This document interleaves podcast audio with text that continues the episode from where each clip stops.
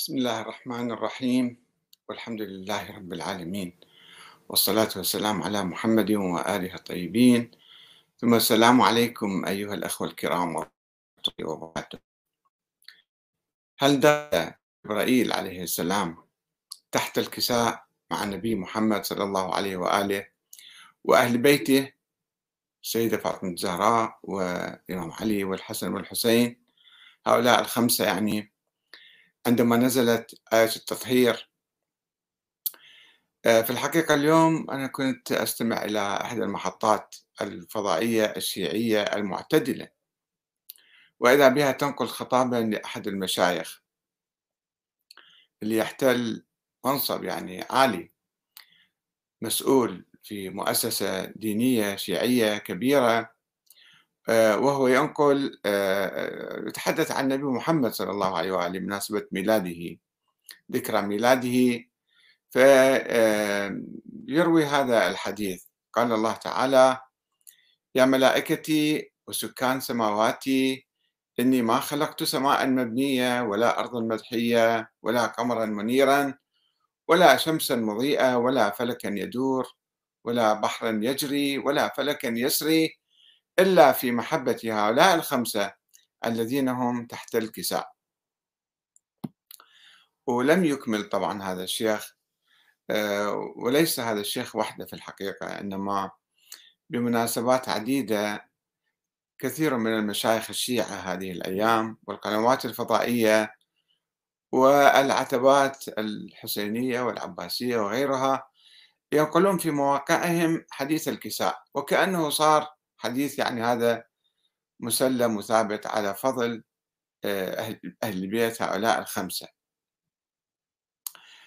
وهذا الحديث يعني مشكلة في الحقيقة مو فقط هذا الحديث عندنا مشكلة عامة أن إحنا تاركين القرآن الكريم وأخذ معارفنا الإسلامية من كتاب الله تعالى من القرآن الكريم. ومتشبثين بالأحاديث والأخبار والقصص اللي منا ومنا. ومع مرور الزمن هناك إضافات جديدة وهناك قصص جديدة يعني تتوغل في الخرافة والغلو والأساطير مع الأسف الشديد ثم تسود على المجتمع وكأنها صارت حقائق هذه.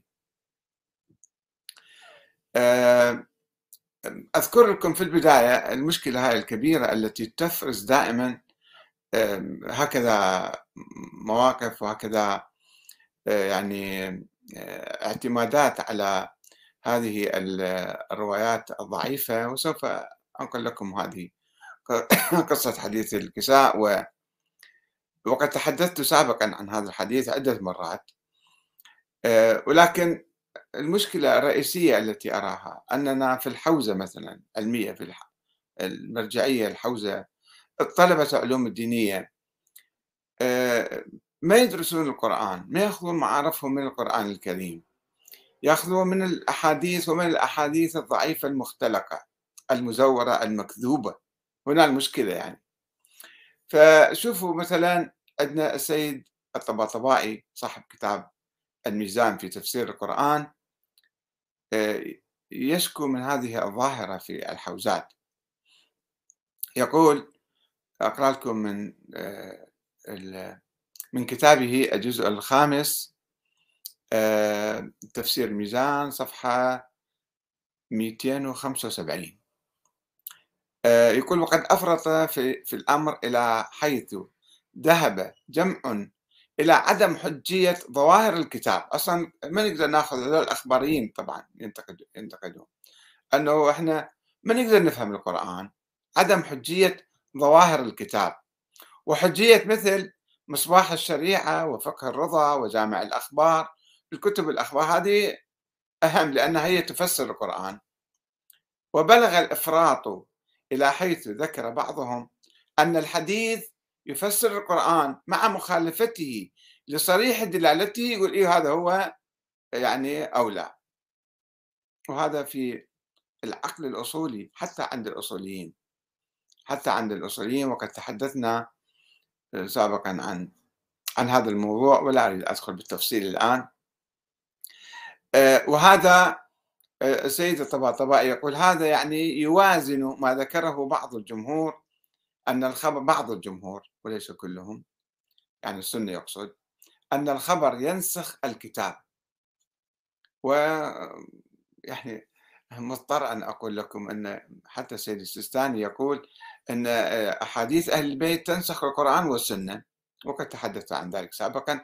ولكن المشكلة الآن في الأحاديث المزورة مو فقط الأحاديث الصحيحة الثابتة المتواترة الأكيدة مثلا عن أهل البيت. آه، يقول هذا مثل أهل السنة الذين يقولون أن الخبر ينسخ الكتاب ولعل المتراءى من أمر الأمة لغيرهم من الباحثين كما ذكره بعضهم.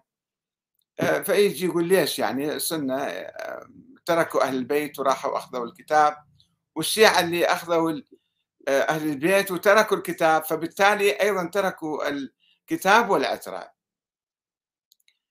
وتركوا كان ذلك منهم آه، فذلك منهم ترك العترة قوله صلى الله عليه وسلم ما لا يفترق. هذا الحديث هو معلوم مو معلوم شنو أصلا السيد الشبثبي وابن علي. فقد تركت الأمة القرآن والعترة الكتاب والسنة معا يعني راحت. وهذه الطريقة المسلوكة هذا السيد الطباطبائي يواصل وهذه الطريقة المسلوكة في الحديث أحد العوامل التي عملت في انقطاع رابطة العلوم الإسلامية وهي العلوم الدينية والأدبية عن القرآن انقطاع العلوم الدينية عن القرآن. مع أن الجميع كالفروع والثمرات من هذه الشجرة الطيبة للقرآن يعني التي أصلها ثابت وفرعها في السماء تؤتي أكلها كل حين بإذن ربها. وذلك أنك أنت بصرت في أمر هذه العلوم روحوا شوفوا بالحوزة شو يدرسون يعني. سيد الطباطبائي يقول أنك أنت بصرت في أمر هذه العلوم وجدت أنها نظمت تنظيما لا حاجة لها إلى القرآن أصلا حتى أنه يمكن لمتعلم أن يتعلمها جميعا. يدرس بالحوزة خمسين سنة مثلا.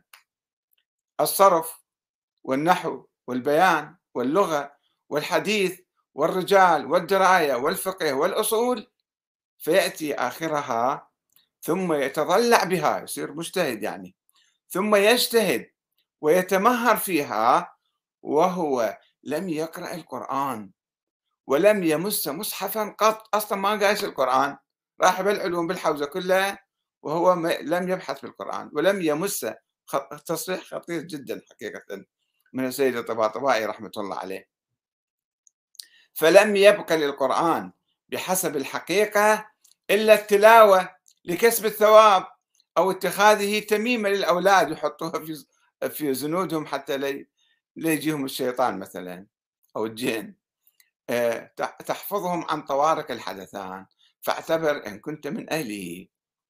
هذا يعني تصريح للسيد الطباطبائي حول واقع الحوزة وهو الذي يفرز أن نشوف مثلا المشايخ ما شاء الله عاملين ألقاب دينية كبيرة وبالمرجعية يعني وهم عندما يفكرون ويتحدثون ما يعرف مبادئ الاجتهاد مبادئ معرفة الدين. فيجي مثلا يقرأ هذا الحديث أنه آه، يشكوا بها ويجون هسه في ناس معلقين. بعض الأخوة متشيعين. من بعض البلاد السنية. حبهم زايد لأهل البيت يقول شو ما يعني شنو المشكلة في ذلك؟ أهل البيت عظماء. والله دي يمدحهم الشكل. الكلام مو أنه إحنا بكيفنا نسوي الأفكار عن أهل البيت أو عن النبي محمد. إنما آه شوف الله شنو قايل عنهم؟ الله ماذا قال الله تعالى عن النبي محمد صلى الله عليه وآله وسلم؟ ف ونشوف هذا الحديث مثلا حتى الأخباريين حتى يعني أضعف الأخباريين مثل صاحب كتاب مفاتيح الجنان الشيخ عباس القمي هو كان تلميذ الطبرسي آه، قبل 120 سنة 150 سنة وكتب كتاب مفاتيح الجنان لكي ينكح كتابا آخر سابقا اللي عنوانه مفتاح الجنان وكما في يذكر هو في المقدمة مقدمة مفاتيح الجنان.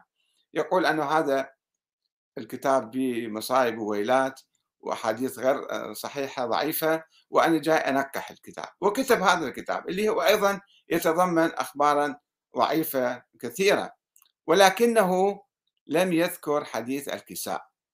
ولعن من يأتي بعد ذلك ويضع أحاديث أخرى في كتابه. ولكن عمليا إجوا ناس بعدين طبعوا الكتاب هذا وحطوا فيه ما يسمى بحديث الكساء اللي هو مصنوع ومختلق في القرن الثاني عشر الهجري.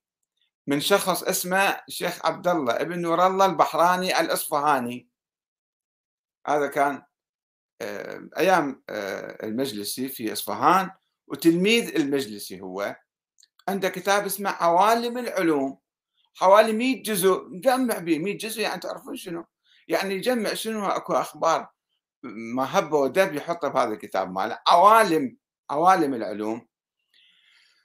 فهذا الرجل ذاكر هذا الحديث المختلق اللي هو يبدو مختلقة في زمانه أو كان منتشر في زمانه لأنه لم يوجد أي أثر لهذا الحديث لا في كتب الشيعة السابقة والسابقين علماء السابقين ولا في العلماء المتأخرين. فنكتشف ماذا أنه هذا كتاب موضوع. أو حديث موضوع فأقرأ لكم شوية حديث به أشياء يعني عجيب لو واحد شوية يفكر فيه شو هذا حديث مختلق. ولكن أنا أتعجب من بعض المشايخ الكبار والعلماء وكذا ويجون يعني يعتمدون على هذا الحديث في تفكيرهم. آه، يقول الحديث عن فاطمة الزهراء عليه السلام طبعا عن جابر بن عبد الله الأنصاري ويكتب بسند صحيح وما يذكر شنو هو السند 1100 سنة 1200 سنة بينه وبين جابر بن عبد الله. يذكر لك يقول لك هذا بسند صحيح. شنو سند؟ أصلا ما يذكره. شيء عجيب غريب يعني. وطبعا بامكانه حتى أن يخترق. ذول الحشويين كانوا يختلقون أسناد وأسانيد. لما يجيب له حديث خبوه بعد مئات السنين هو جاي يقول عن فلان عن فلان عن فلان. عن رسول الله أو عن الإمام الصادق أو عن الإمام الباكر فهذا حتى حتى السند ما مسوي بس يقول لك بسند صحيح. شنو هو السند ماله؟ كيف عرفت أنه صحيح؟ عن فاطمة الزهراء عليه السلام بنت رسول الله صلى الله عليه وآله. قال سمعت فاطمة أنها قالت دخل علي أبي رسول الله في بعض الأيام فقال السلام عليك يا فاطمة. فقلت وعليك السلام. قال إني أجد في بدني ضعفا. فقلت له أعيذك بالله يا أبتاه من الضعف. فقال يا فاطمة ائتيني بالكساء. ائتيني بالكساء اليماني فغطيني به. فأتيته بالكساء اليماني فغطيته به وصرت أنظر إليه وإذا وجهه يتلألأ كأنه البزر في ليلة تمامه وكماله. فما كانت إلا ساعة وإذا بولدي بولدي الحسن أو بولدي الحسن قد أقبل. وقال السلام عليك يا أمه فقلت وعليك السلام يا قرة عيني. المهم يعني يدخلون حديث طويل هو مسوي فيلم هندي يعني. و اجى الإمام علي بعدين فقال له يا أخي ووصي وخليفتي وصاحب لوائي قد أذنت لك فدخل. فدخل علي تحت الكساء. ثم أتيت بعدين هي أجت فاطمة نحو الكساء وقلت كذا السلام عليك يا أبتاه. أتأذن لي فدخل أيضا. فلما اكتملنا جميعا تحت الكساء أخذ أبي رسول الله بطرفي, بطرفي الكساء وأومأ بيده اليمنى إلى السماء وقال اللهم إن هؤلاء أهل بيتي وخاصتي وحامتي. لحمهم لحمي ودمهم دمي يؤلمني ما يؤلمهم ويحزنني ما يحزنهم. أنا حرب لمن حاربهم وسلم لمن سالمهم وعدو لمن عاداهم ومحب لمن أحبهم إنه مني وأنا منهم. فاجعل صلواتك وبركاتك ورحمتك وغفرانك ورضوانك علي وعليه ف...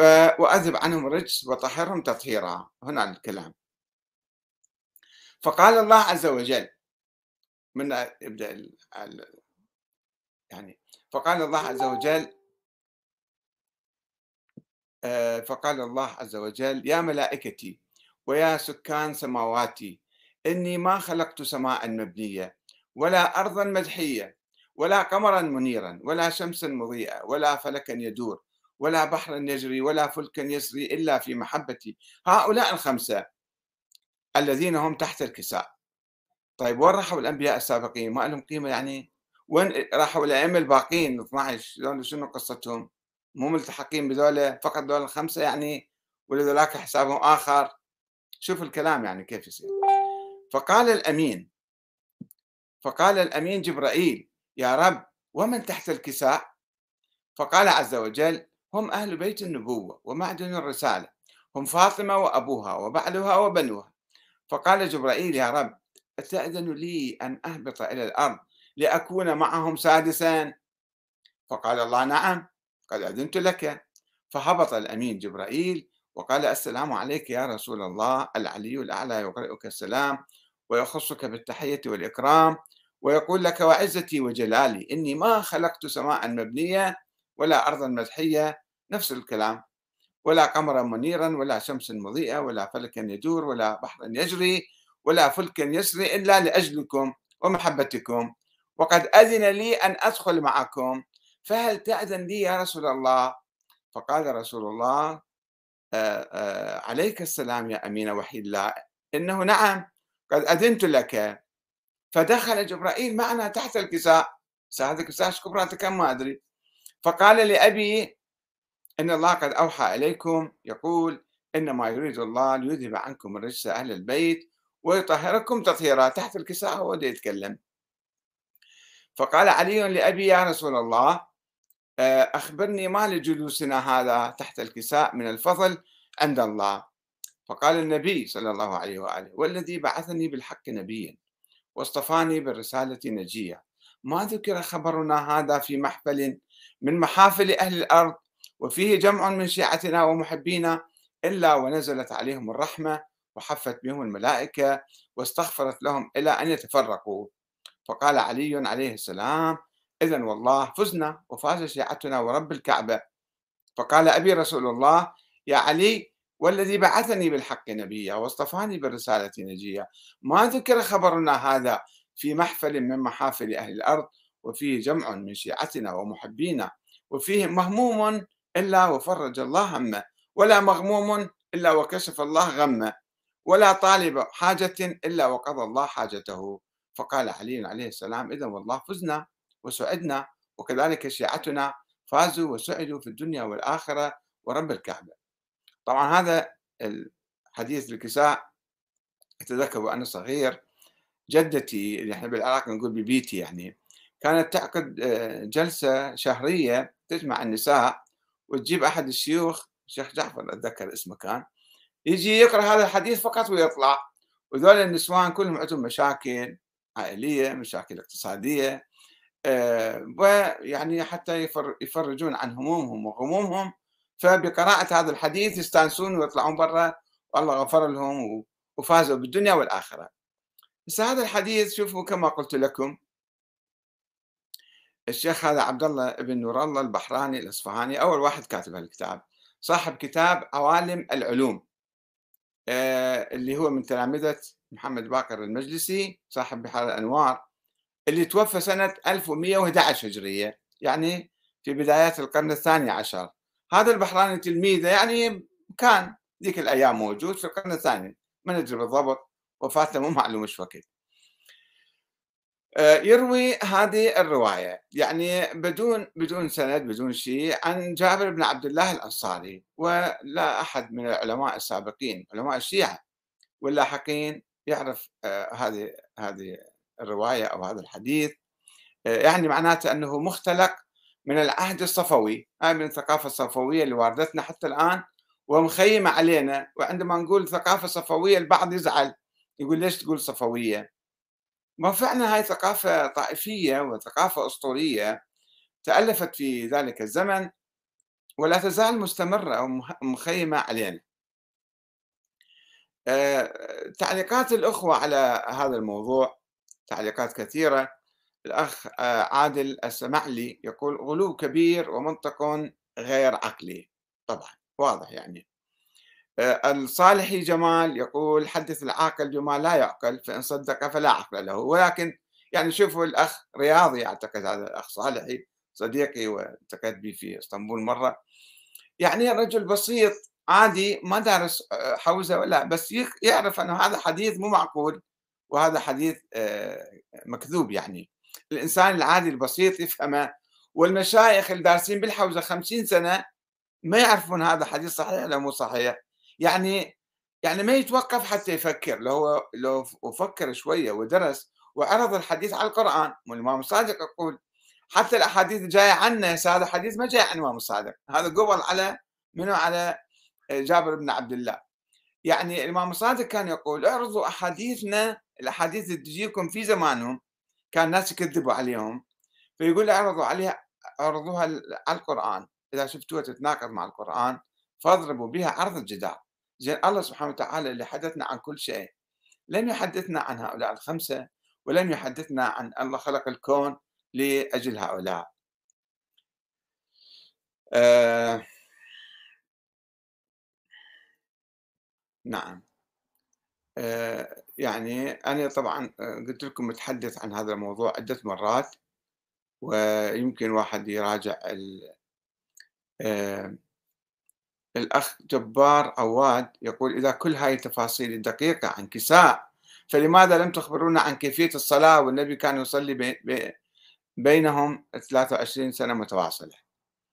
آه الأخ أيضا آه الصالحي جمال يقول سؤال فرضي. آه كم حجم هذا الكساء الذي دخلوا تحته كل هؤلاء؟ آه يعني سؤال أسئلة كثيرة. آه الله سبحانه وتعالى حسين القرعاوي يقول وما خلقنا السماء والأرض وما خلقنا السماء والأرض وما بينهما لاعبين لو أردنا أن نتخذ لهوا لاتخذناه من لدنا إن كنا فاعلين. بل نقذف بالحق على الباطل فيدمغه فإذا هو زاهق ولكم الويل مما تصفون آه ويعني الآية موضوع ثاني يمكن يتكلم آه نعم. آه الأخ حيدر السيد موسى الزاملي يقول هذا الحديث ليس فيه سند. تحقيق السيد فضل الله رحمه الله. السيد فضل الله متحدث عنه قال هذا ما في سند. هو ما يحتاج واحد يدرس سند أحيانا حتى لو في سند وحتى لو قالوا هذا سند صحيح إذا السند يعارض القرآن أو الحديث يعارض القرآن فاضربوا به عرض الجدار ما ما توقف عند سند أحمد علي البصراوي يقول معظم مصائب الشيعة عقائديا مصدرها بحار الأنوار لمحمد باقر المجلسي. هذا ما أدري هو مروي في البحار ولا مو مروي؟ هذا تلميذه يروي هو مو معلوم ما مروي عنه. يعني هذا صار مثل ما يقولون بالعراق. صانع الاستاد استاد ونص يعني هذا هو المجلسي يجمع كل الأشياء ولكن هذا بعد أكثر هو يختلق أحاديث ويدسها في التراث. موفق علي الجبوري يقول قل إن الذين يفترون على الله الكذب لا يفلحون. حميد زيدان يقول هذا تكذيب واضح للقرآن وما خلقت الجن والإنس إلا ليعبدون. آه سالك درباوي يقول هل يوجد من علماء الشيعة علماء في علم المنطق أو علم الكلام؟ هذا موضوع عام آه، ما يخصنا الآن. الدكتور آه، محمد قاسم العاني يقول إذا أين ذهبت؟ وما خلقت الجن والإنس إلا ليعبدون. مزهر الطرفة يقول لا حول ولا قوة إلا بالله العلي العظيم. بس نجي نوقف عند أخ العبادي مدين. ما أدري هو من وين هذا. يقول يا أخي ليش تستكثرها على أهل البيت النبوة؟ ألم يعطى الله الحكمة والعلم إلى الخضر؟ وكذلك ذو القرنين.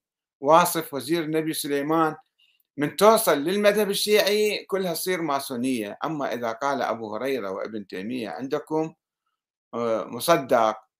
يعني شوف أخي العزيز يعني أولا إحنا ما علينا بابن تيمية وما علينا بأبو هريرة علينا القرآن الكريم. القرآن الكريم لا يوجد فيه أي إشارة لهذا الموضوع لا من بعيد ولا من قريب. وهذا الشيء يتعارض مع صريح القرآن. فاذا إحنا مو قصة تستكثرها على البيت، ليش تستكثرها على الأنبياء السابقين؟ نفس السؤال يجي عليك، تستكثرها على النبي موسى، النبي إبراهيم، النبي عيسى. كان الله يعظمهم بالقرآن. فليش ما يعني تنسب هالأشياء إلى أولئك الأنبياء السابقين؟ هي مو قصة مزاج وكيفنا نستكثرها لو لو نستقلها، شنو ثابت وشنو مو ثابت، الشيء اللي ما بي أصل، واحد الآن واحد يجي يختلق لك فد حديث يقول لك المرجع الفلاني الله ما خلق الكون إلا من أجل هذا المرجع الفلاني، شنو شنو المنطق هذا؟ من هو هذا المرجع حتى الله يخلق الكون من أجله؟ بمحبة هذا الكون وإذا إذا ذكرت أنت وراح الله يغفر لك. هذا كله خيال أسطوري يعني. نعم. فيجاوب الأخ طالب سويد الجوعاني يقول له الأخ مدين آه، قال الله تعالى وما خلقت الجن والإنس إلا ليعبدون. نصدق الله أم نصدق روايات مكذوبة نسبت لأهل بيت النبوة زورا وبهتانا. حتى هذا هذه الرواية مو منسوبة لأهل البيت. جابر دا ينسبها ما أدري من يوم طلعها. آه نعم.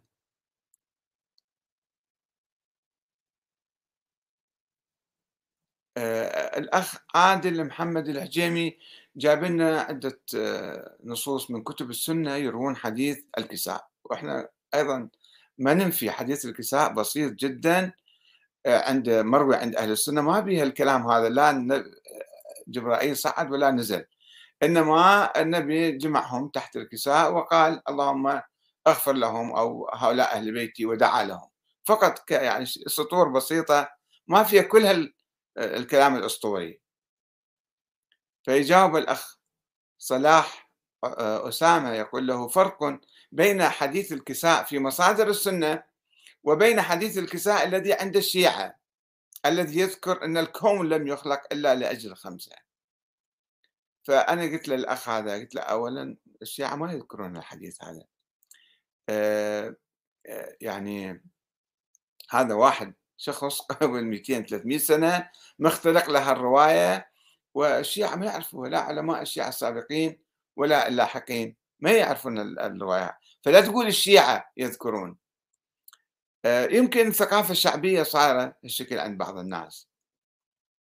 ويجي الأخ الجشعمي يقول لعادل هذا يدل على الفرق بين الإسلام وبين وبين دين الكذب. الشيعة دينهم الإسلام أخي العزيز. إنما إذا واحد قال فت كلام سخيف أو كلام خرافي وأسطوري ما نجي نقول الشيعة صار دين آخر ودين الكذب؟ يعني خلي شوية آه، نكون هادئين ومعتدلين. آه، وكما قلت لكم أن حتى صاحب مفاتيح الجنان يرفض هذا الحديث. ولكنه مشتهر عند بعض الأخباريين والسذج من الناس. آه نعم. يبدو هذا الأخ عادل يعني مع احترامي إلى ما يتابعنا تماما ما يشوف تعليقات الأخوة أو كلامنا. يعني دائما يعيد بعض الكلام عنده أنه هذا حديث موجود في عند أهل السنة. إحنا نعرف موجود عند أهل السنة ولكن مو هذا الحديث. يعني تحت اسم حديث الكساء دخلوا أشياء أخرى وأشياء خرافية وأسطورية. ولكننا نرفض الحديث المختلق والمضاف إلى الحديث الأصلي الذي لا يوجد فيه لا غلو ولا خرافات ولا أساطير.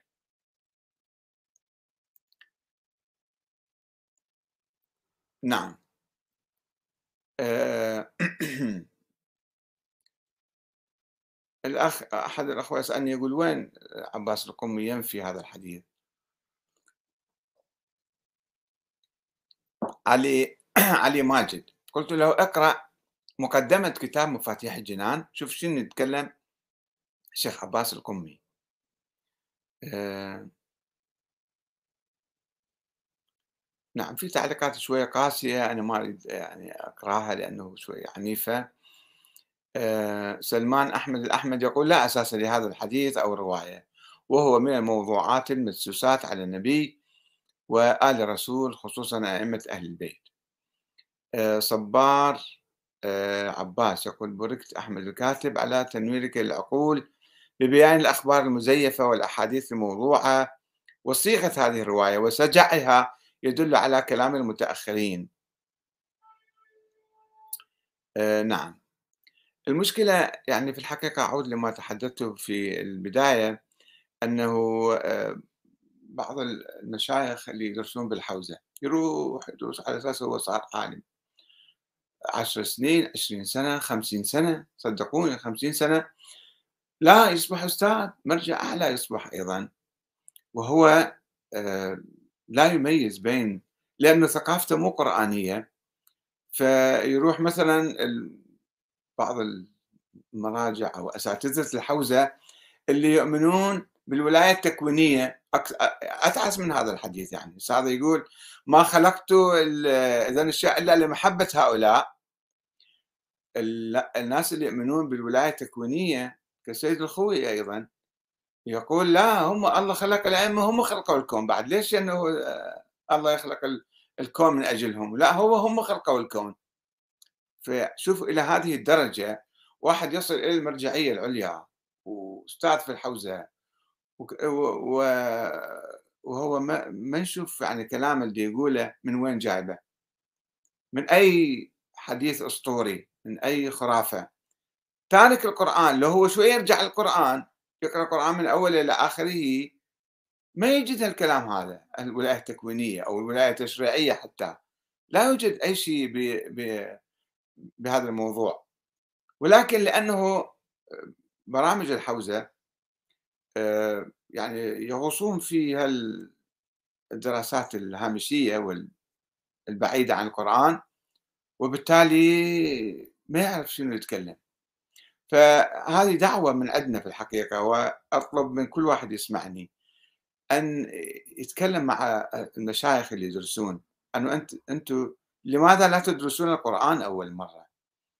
ولابد أن يعني في الحقيقة يسعى العلماء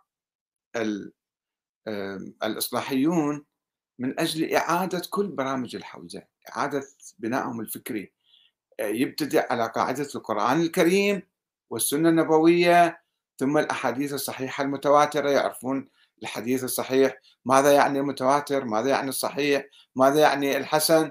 ثم حتى التاريخ لا يبنوا على قصص مزورة وقصص خرافية يكون عندهم منهج علمي في قراءة التاريخ مو منهج طائفي يقرؤون التاريخ كما يريدون ويكتبونه كما يريدون. وبالتالي إحنا العقل الحوزوي لازم نغيره. حتى لا يصدر من أي شيخ صغير كان أو كبير كان كلام مثل هذا الكلام. يردد في الحديث ما يعرف منين جاي ولا أصله ولا فرعه ويعتبر هذا أي دي, دي يبارك النبي محمد أو يبارك يمجد في أهل البيت. والسلام عليكم ورحمة الله وبركاته.